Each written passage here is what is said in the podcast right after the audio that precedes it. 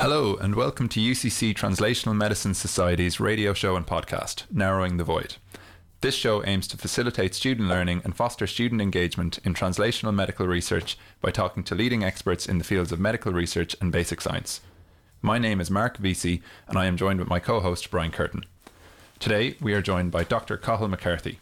Cathal McCarthy is a lecturer in pharmacology and therapeutics in UCC. Cathal graduated from UCC with a BSc in microbiology and undertook further PhD studies in vascular biology in the Dublin Institute of Technology, investigating the pathways modulating placental insufficiency in preeclampsia and IUGR. Cathal is a particular interest in the field of obstetrics, focusing on mitochondrial dysfunction and its role in diseases such as preeclampsia and gestational diabetes. Cathal, thank you very much for joining us today. Thank you very much for having me. So, I suppose to start us off, Cathal, could you tell us a little bit about who you are and what you're doing in UCC? Sure. So, as you as you mentioned, I my primary role, I guess, is I am a lecturer in pharmacology and therapeutics on the medical and health science program, and I teach a little bit on the pharmacy and GEM program, and then I have a research group uh, that is based in Western Gate and had a co-location up in the CUH or CUMH hospital, where we look at obstetric research. I guess from a translation perspective. So we have we're very fortunate to work with clinical colleagues in the CUMH, so we have access to a number of different uh, biological samples from patients who are very kind to participate in the studies that we can that we conduct.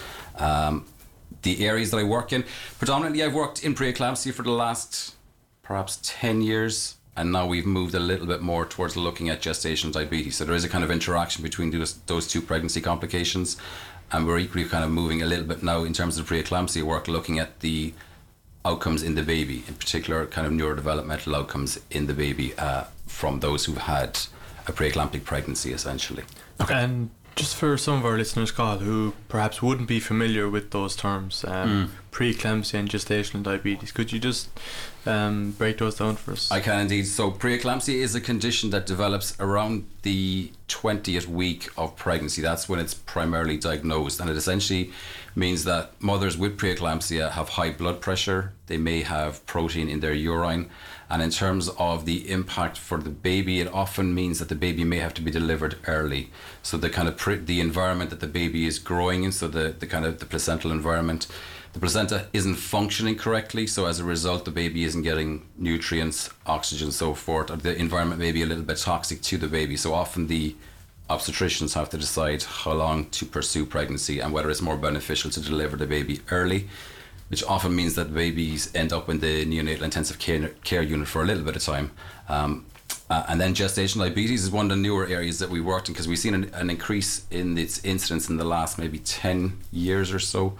Uh, and that's where the pregnant woman develops diabetes during pregnancy. So they're not, they don't have diabetes prior to pregnancy, it develops during pregnancy, and then it often resolves uh, once uh, pregnancy ends and the baby is delivered. So they're kind of two slightly di- different conditions, but they can occur together. So sometimes when we're preeclampsia, can also suffer with gestational diabetes. And how did you get specifically interested in preeclampsia and gestational diabetes? I did my PhD in a, a, slightly different pregnancy complication. So I did my PhD in a condition called intrauterine growth restrictions. That's where the babies are smaller than anticipated. Uh, so they've essentially the placenta hasn't developed properly. So it's a slightly different condition to preeclampsia, but sometimes you see lots of IUGR occurring with preeclampsia. And I did it for my PhD, and there was no specific reason why I picked obstetric research. I was really interested in picking a PhD where we would have a clinical investment, so there'd be an opportunity to kind of interact with clinicians and more towards, I guess, the medical side of things is what I was interested in. And that opportunity came up, so I worked with clinicians in the National Maternity Hospital in Dublin. And from there, we worked with colleagues in London to do some transcriptomic work, uh, and that's kind of where the interest started uh, in terms of. So there was no, you know, I guess uh, there was no great interest in obstetric research when I started. It was more around the area of conducting research that was kind of clinically focused, essentially. Uh, and then when you get into clinic obstetric research, you realize that there's lots of scope to do really important research that wasn't necessarily always funded because it's not one of those kind of glamorous research areas that got lots of funding. So from that perspective, it was really important to kind of pursue that in greater detail. Essentially, it kind of sounds like you've always wanted to translate your research findings mm. to a clinical application. Would that be right?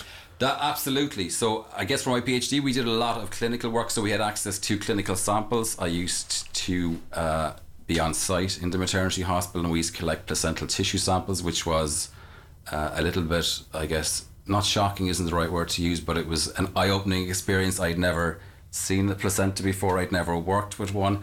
We were very familiar in a, in I guess, in a in a laboratory setting. You're very familiar with working with samples that are coming out of a freezer, so you're used to working with something that is at a certain degree.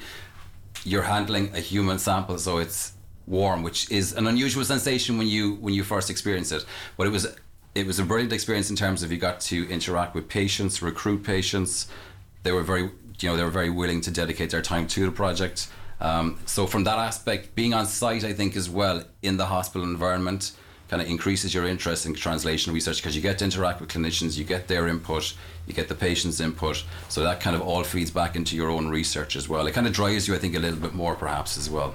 And just on that point, uh, uh, I guess our show is all about narrowing the void between bench to bedside. And mm. I guess that's to say translational medicine is all about promoting a higher level of collaboration and interaction between the scientists carrying out the research, the clinicians treating those patients afflicted by the disease, and the patients themselves. So you've just touched on it there briefly, but mm. could you t- tell us a bit more about how this translational medicine approach has been evident in your career so far? Absolutely. So I guess it, during the PhD, we got to interact with patients and we got biological samples from patients and we work with clinicians and then it's it's then you kind of go back to the lab essentially with those samples and try and tease out what's causing the disease. So I guess my main interest is trying to identify what causes the disease, but more importantly, because I work in pharmacology, is to identify if we can treat the disease more effectively.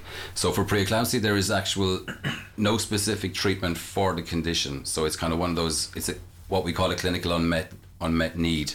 There's no, you can treat the pregnant woman with antihypertensives, but that's really to reduce their blood pressure as opposed to targeting the placenta, which drives the disease. So what we're trying to, I guess, investigate in our work is from a bench perspective initially is to tease out a little bit about more about what the disease is, what causes it, and how we can treat that. And then you can take that back to the clinic eventually. So you have to go through preclinical models.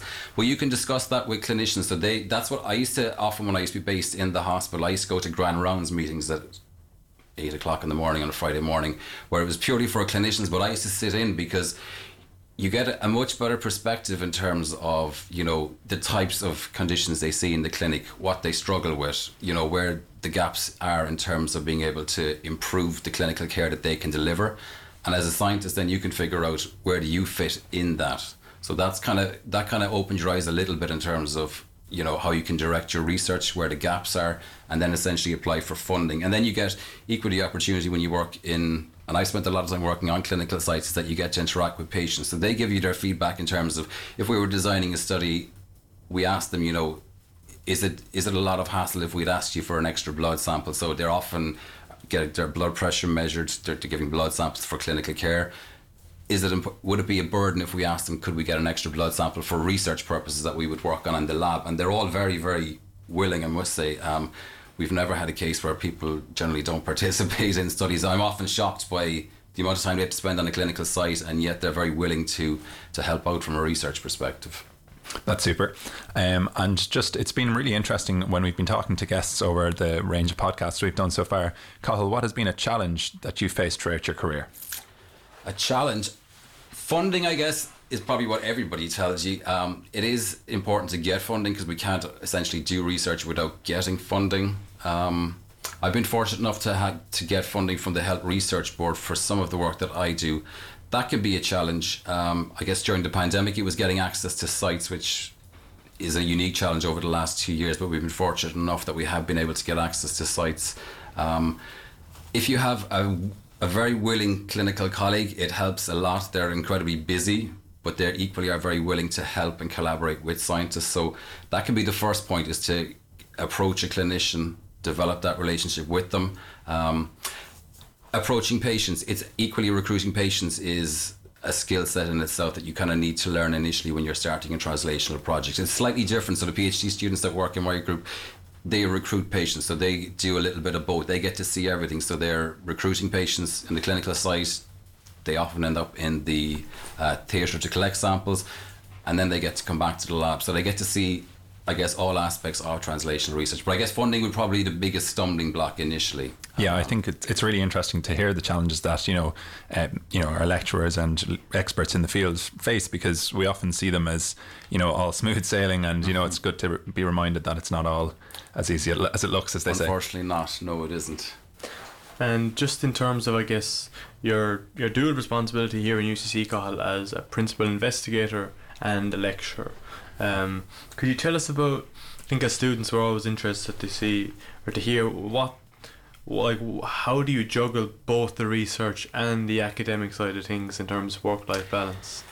It takes a little bit of time to get used to. I think when you come from, let's say, doing lots of research and you're a postdoctor and then you're maybe a research fellow and then you get an academic position where your primary role is is to teach it takes a little bit of time to transition from that to the lecturing post and you kind of as a as a as a postdoc you're consumed by the lab and that's what your main focus is so sometimes it's even a mind shift to kind of switch to the teaching role trying to balance the two is a challenge um, if you have a research team it's a little bit easier so they can they, they essentially can complete some of the research. Generally, you end up trying to fit both in. You have to fit both in.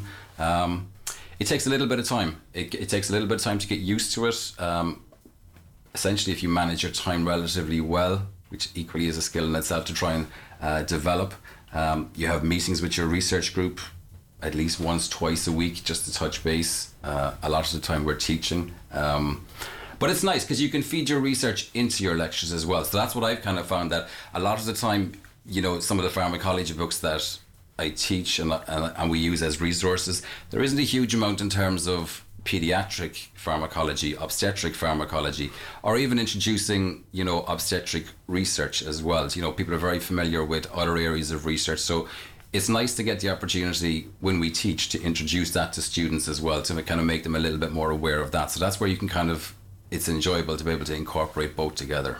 And you mentioned there your research team. What mm. would your mm. research team look like, or you know, who is it built up of?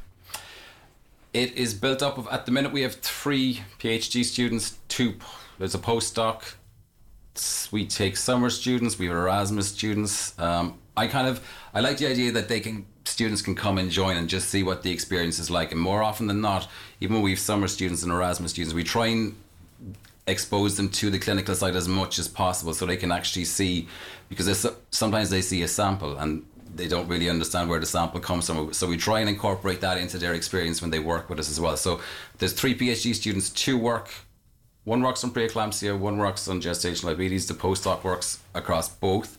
And then the other phd student is in a kind of a newer area. So we're looking at the i guess the neurodevelopmental outcomes in babies whose moms had preeclampsia. So we're looking at that kind of at a very early stage at the minute. Um, so that's what the other postdoc in the group works on. And that's a collaboration that we have with the, the Department of Anatomy uh, and Neuroscience in UCC. So it's it's nice. It's a new area for myself to, to work in as well.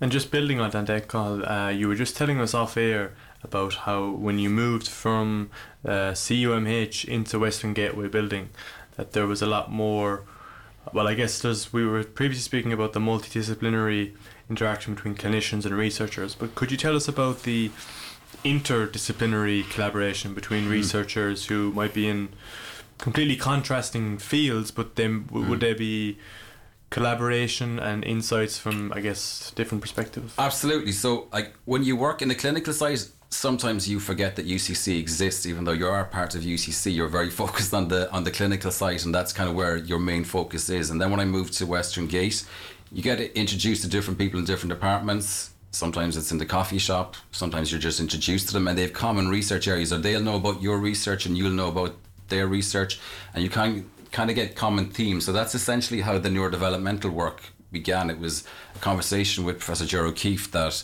he had previously done a little bit of work in the hospital. We were kind of keen to continue it. Uh, and that's what we we applied for funding. We were, we were thankfully successful to get funding for a PhD student. Um, and then there are other areas where we're, we collaborate a little bit with the Department of Neuroscience and Anatomy more so, um, purely because we have that connection. But it's I think when you're based in the Western Gate, there's lots of different departments, there's lots of different disciplines it's easy to kind of interact. People are very engaged. People always want to collaborate. It's it's it's a real collaborative space. Um, it's finding the time and the funding to, to build on those collaborations. So often they'll start as, you know, maybe a summer student, you'll have an interesting idea, you'll collaborate with someone, it'll be a summer project, and then you kind of take it from there and see if you can follow it through and get funding to support a PhD student out of it.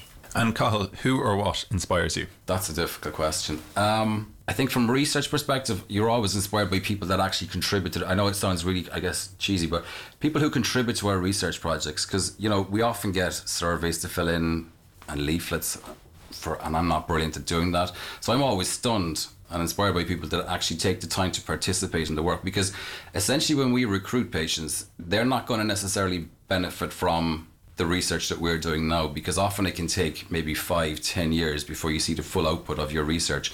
So they're essentially participating in a study that will be beneficial to women five, ten years' time that they may never meet, they don't actually know, and they're all very keen to participate uh, purely to improve outcomes for future generations um, of women.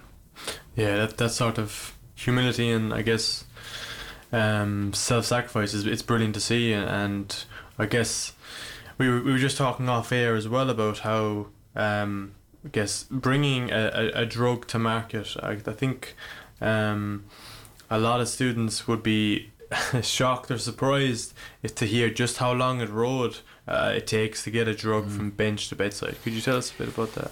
I can. It it generally it takes about I guess ten years perhaps by the time it goes through clinical. By the time it goes from a, an idea in the lab to moving it into, let's say, a preclinical model, uh, and then going through different phases of clinical trial, and then getting regulatory approval, uh, and then production costs, and getting it at a price point that can be applicable to everyone. Uh, it can often take 10 years to do it. And I guess in the area that we work in, it's slightly more challenging in terms of that if we're designing a therapeutic or a drug for, a pre- for a, a, uh, an obstetric research problem, we have to consider both the effect on the mother, but equally the impact that that may have on the baby. So it's a slightly more challenging environment, but equally one that we don't want to shy away from, that we want to pursue because essentially it's a disease that can't be treated. Um, and from that reason alone, it kind of drives you to keep going and, and do more research on it. And what are some of the major changes in research or in translational medicine that you've kind of observed over your career so far since you started Cathal? I think the engagement with clinical colleagues, I think initially it, it was a little bit maybe more sporadic. I think there's a lot more um, collaborations now between clinicians and I guess what we call bench scientists. I think that maybe wasn't always the case previously. I think it's it's it's a really important area because you get their perspective and then you can feed into their perspective as well. So I think that's the benefit of it. I think you know, I guess finding a clinical colleague, they having the time to do this, they all would love to get into research, but obviously their clinical time is very consuming. So I think those type of partnerships, and I know there's different kind of funding streams that are now being developed by UCC to fund those type of partnerships. And I think those kind of collaborations are really, really important in terms of moving translational research forward. Because often projects are done in isolation and they never have a clinical impact. So they, the, the student gets a PhD, and you know the PI may get more funding to build on that. But you'd like to think that you would be able to take it to a clinical setting and have a clinical impact. Um, so I think those partnerships between clinicians and scientists are, I guess, what we've seen a growth in in the last maybe 10 years or so. And just touching more on that uh, kind of collaboration between researchers and scientists and clinicians, you know, how would that feed into the importance of networking as students and as you know PhD students and postdocs and you know so on? Mm. I think it's important for like for PhD students and postdocs. It's important that they I guess, engage with and, you know, contact someone. If you're interested in doing a PhD, get in touch with your PI or a PI that you have an area that they're interested in. Um, they often have bigger networks that students can benefit from as well. So, for example, a lot of the networks that we would have with different clinicians and different, because you often end up at conferences, you meet different people at conferences, they will have space in their lab, they'll be interested in taking PhD students. Undergrads a little bit less, but there is opportunities there, and you'll only really get those opportunities if you approach your PI or clinician. Equally for medical students, you know, to do research projects, they approach a clinician. They may be a scientist that they collaborate with that you have a greater opportunity to. Equally, it's like a passport. Like we talk about PhDs, they're essentially like a passport for you. So once you do a PhD, you have the opportunity then to visit other labs everywhere else in the world to try a little bit of research. And that's, I think, one of the benefits of it. So I've done a little bit of work in London. We did a little bit of work in Mississippi. You get to visit labs for two or three months. You see a completely different lab environment. Uh, you see how the clinical setups look like there versus what they are here in Cork. Uh, and you kind of learn from that and you can see what improvements you can make when you get back as well. So it's it's great. I mean, it's it's it's kind of one of the, the more beneficial and one of the more enjoyable parts of doing research is that type of collaboration and those type of opportunities. And for some of our students listening who might be considering doing uh, further studies abroad, could you tell us mm. a bit more about, um, I guess, some of the other learnings and, and, and values in going abroad and pushing yourself outside your comfort zone like that? It's different labs work very differently. So I've I literally worked for maybe two months in Mississippi because we were interested in developing a preclinical model for preeclampsia. We didn't have it here in Cork. Um, when we wanted to develop the drug that we were interested in, so we'd done lots of lab work, but we didn't. We wanted to move it into a preclinical model that would be relevant. The only people that were doing it at the time were in Mississippi. So through collaboration uh, with a clinical colleague, we got to to visit uh, and train in a preclinical model. And you get the exposure. You get to go to a different country, which is great. You get to experience what life is like overseas. Um, you get to work in different environments, but you also learn a technique that then you bring back to UCC. Um, and I think that's one of the benefits as well is that you get a lot of training abroad that some opportunities that maybe aren't available in UCC, you can bring those back uh, if you come back to UCC. Um, equally, you get to live in a different country, which is which is nice too for a while. A sunnier country, hopefully. And Cathal, what has been the highlight of your career so far? I guess one of the highlights is to actually develop your own research. I mean, you kind of go from a PhD and a postdoc, and it's nice to be able to develop your own research team and then give opportunities for other students to work with you and work in an area and get their own PhDs. I think that's one of the, the, the nicer elements of it. I mean, it is lovely to be able to do research and essentially develop a new drug, but it equally is the people that you work with. So I think they're very important too. That you know your research team. Like when I say I do research, I don't really have a huge amount of time to do to go into the lab and do research. It really is the PhD students and postdocs that do the research. Um, and it's nice to be able to build your team from that perspective. Uh, that's what I, that's kind of one of the, the highlights I find. And in navigating the pandemic, then, which mm. Uh, unfortunately, we're still not at the end of it, but we, we we're probably at near the end of the tunnel. But could you tell us some of the changes of that enforced on your research team and how you is there anything that you've learned from that period from when COVID brought everything shut it shut down and mm. isolation and lockdowns could you tell us any learnings from that yeah it was I guess it was a challenge essentially because we had two sites where we were where access was restricted. So essentially, it was restricted for a little while in UCC on in the Western Gate, and then obviously the clinical sites uh, access was was restricted for a slightly longer period of time. So because we recruit patients, it had an impact on that as well.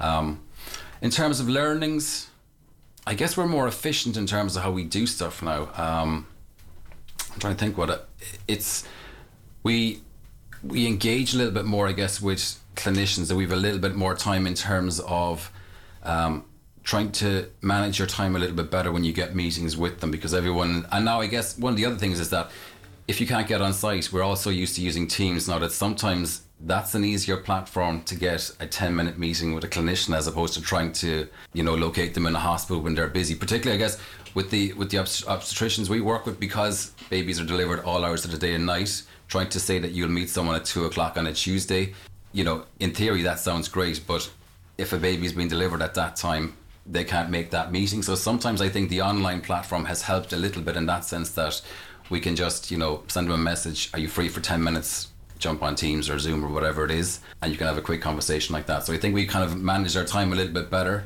um, and it's a little bit easier, I think, for the clinicians as well to engage. There's definitely a lot of uh, developments over the last two years that might mm. be seen as kind of hidden benefits, I suppose, mm. of the pandemic. Yeah.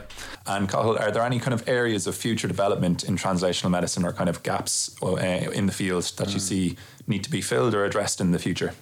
I think one of the areas, I guess, from where we, from the research we do, is that what we're finding is, and it's something that's kind of come to light in the last five years, is that women with preeclampsia, for example, so it affects the the blood vessel and the vasculature in um, women who develop this disease. And it's actually the long term outcome. So we, we would have known a little bit about the outcomes for the babies that are born with uh, of pregnancies that are complicated.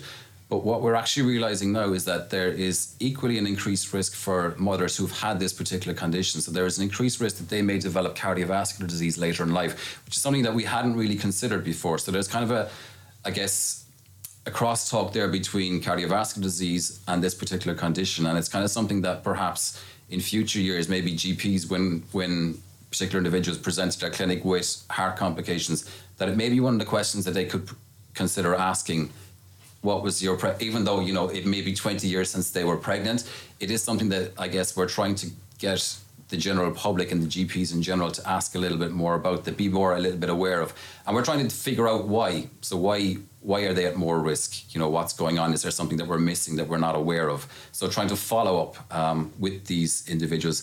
That equally is something that we're that is sometimes can be challenging is to do follow-up studies. So you you love to see you know, you do your initial research project, but sometimes you kind of need to see the effect five or ten years later. So, for example, in the in the area we're working with neurodevelopmental outcomes, so we do some early lab bench stuff, and you know the the mom may have preeclampsia, and then the outcome on the baby, you won't really see that for five or ten years. So it's nice to be able to do follow up studies. Um, so that's kind of another space that we're interested in. That's brilliant, yeah, and just to wrap up our, our, our show then, Cathal, we like to ask our guests uh, what's one piece of advice that you would give the younger version of yourself that we as college students can all learn from? I think when I was in UCC, we didn't do anything like doing podcasts or anything like that. I think students are much more engaged and take more opportunities than we ever did. I think if there's something that you're interested in from a, a research perspective, ask. So when I did, when I moved uh, to the CUMH site, I actually didn't know the clinician I was going to be working with. I literally knew of their work, and it essentially was sending him an email going, "I think this is something we should work on." Multiple emails, I would say. Uh, I think this is something we should work on. The clinician equally didn't know me from a stranger in the street, and it was purely by just pursuing it and just sending an email. And that's how this kind of whole kind of i guess the rest of what i've done in the last five or six years has kind of sprung from that. So it's take opportunities. Don't be afraid to ask. And you know most pis lectures they have time to answer emails. Um, if you don't ask you won't find out. Um, so there's nothing lost really essentially determination and resilience very important i imagine. Equally equally very very important. Super. Well thank you so much for joining us today Cathal it's been a pleasure. Thank you very much. Thanks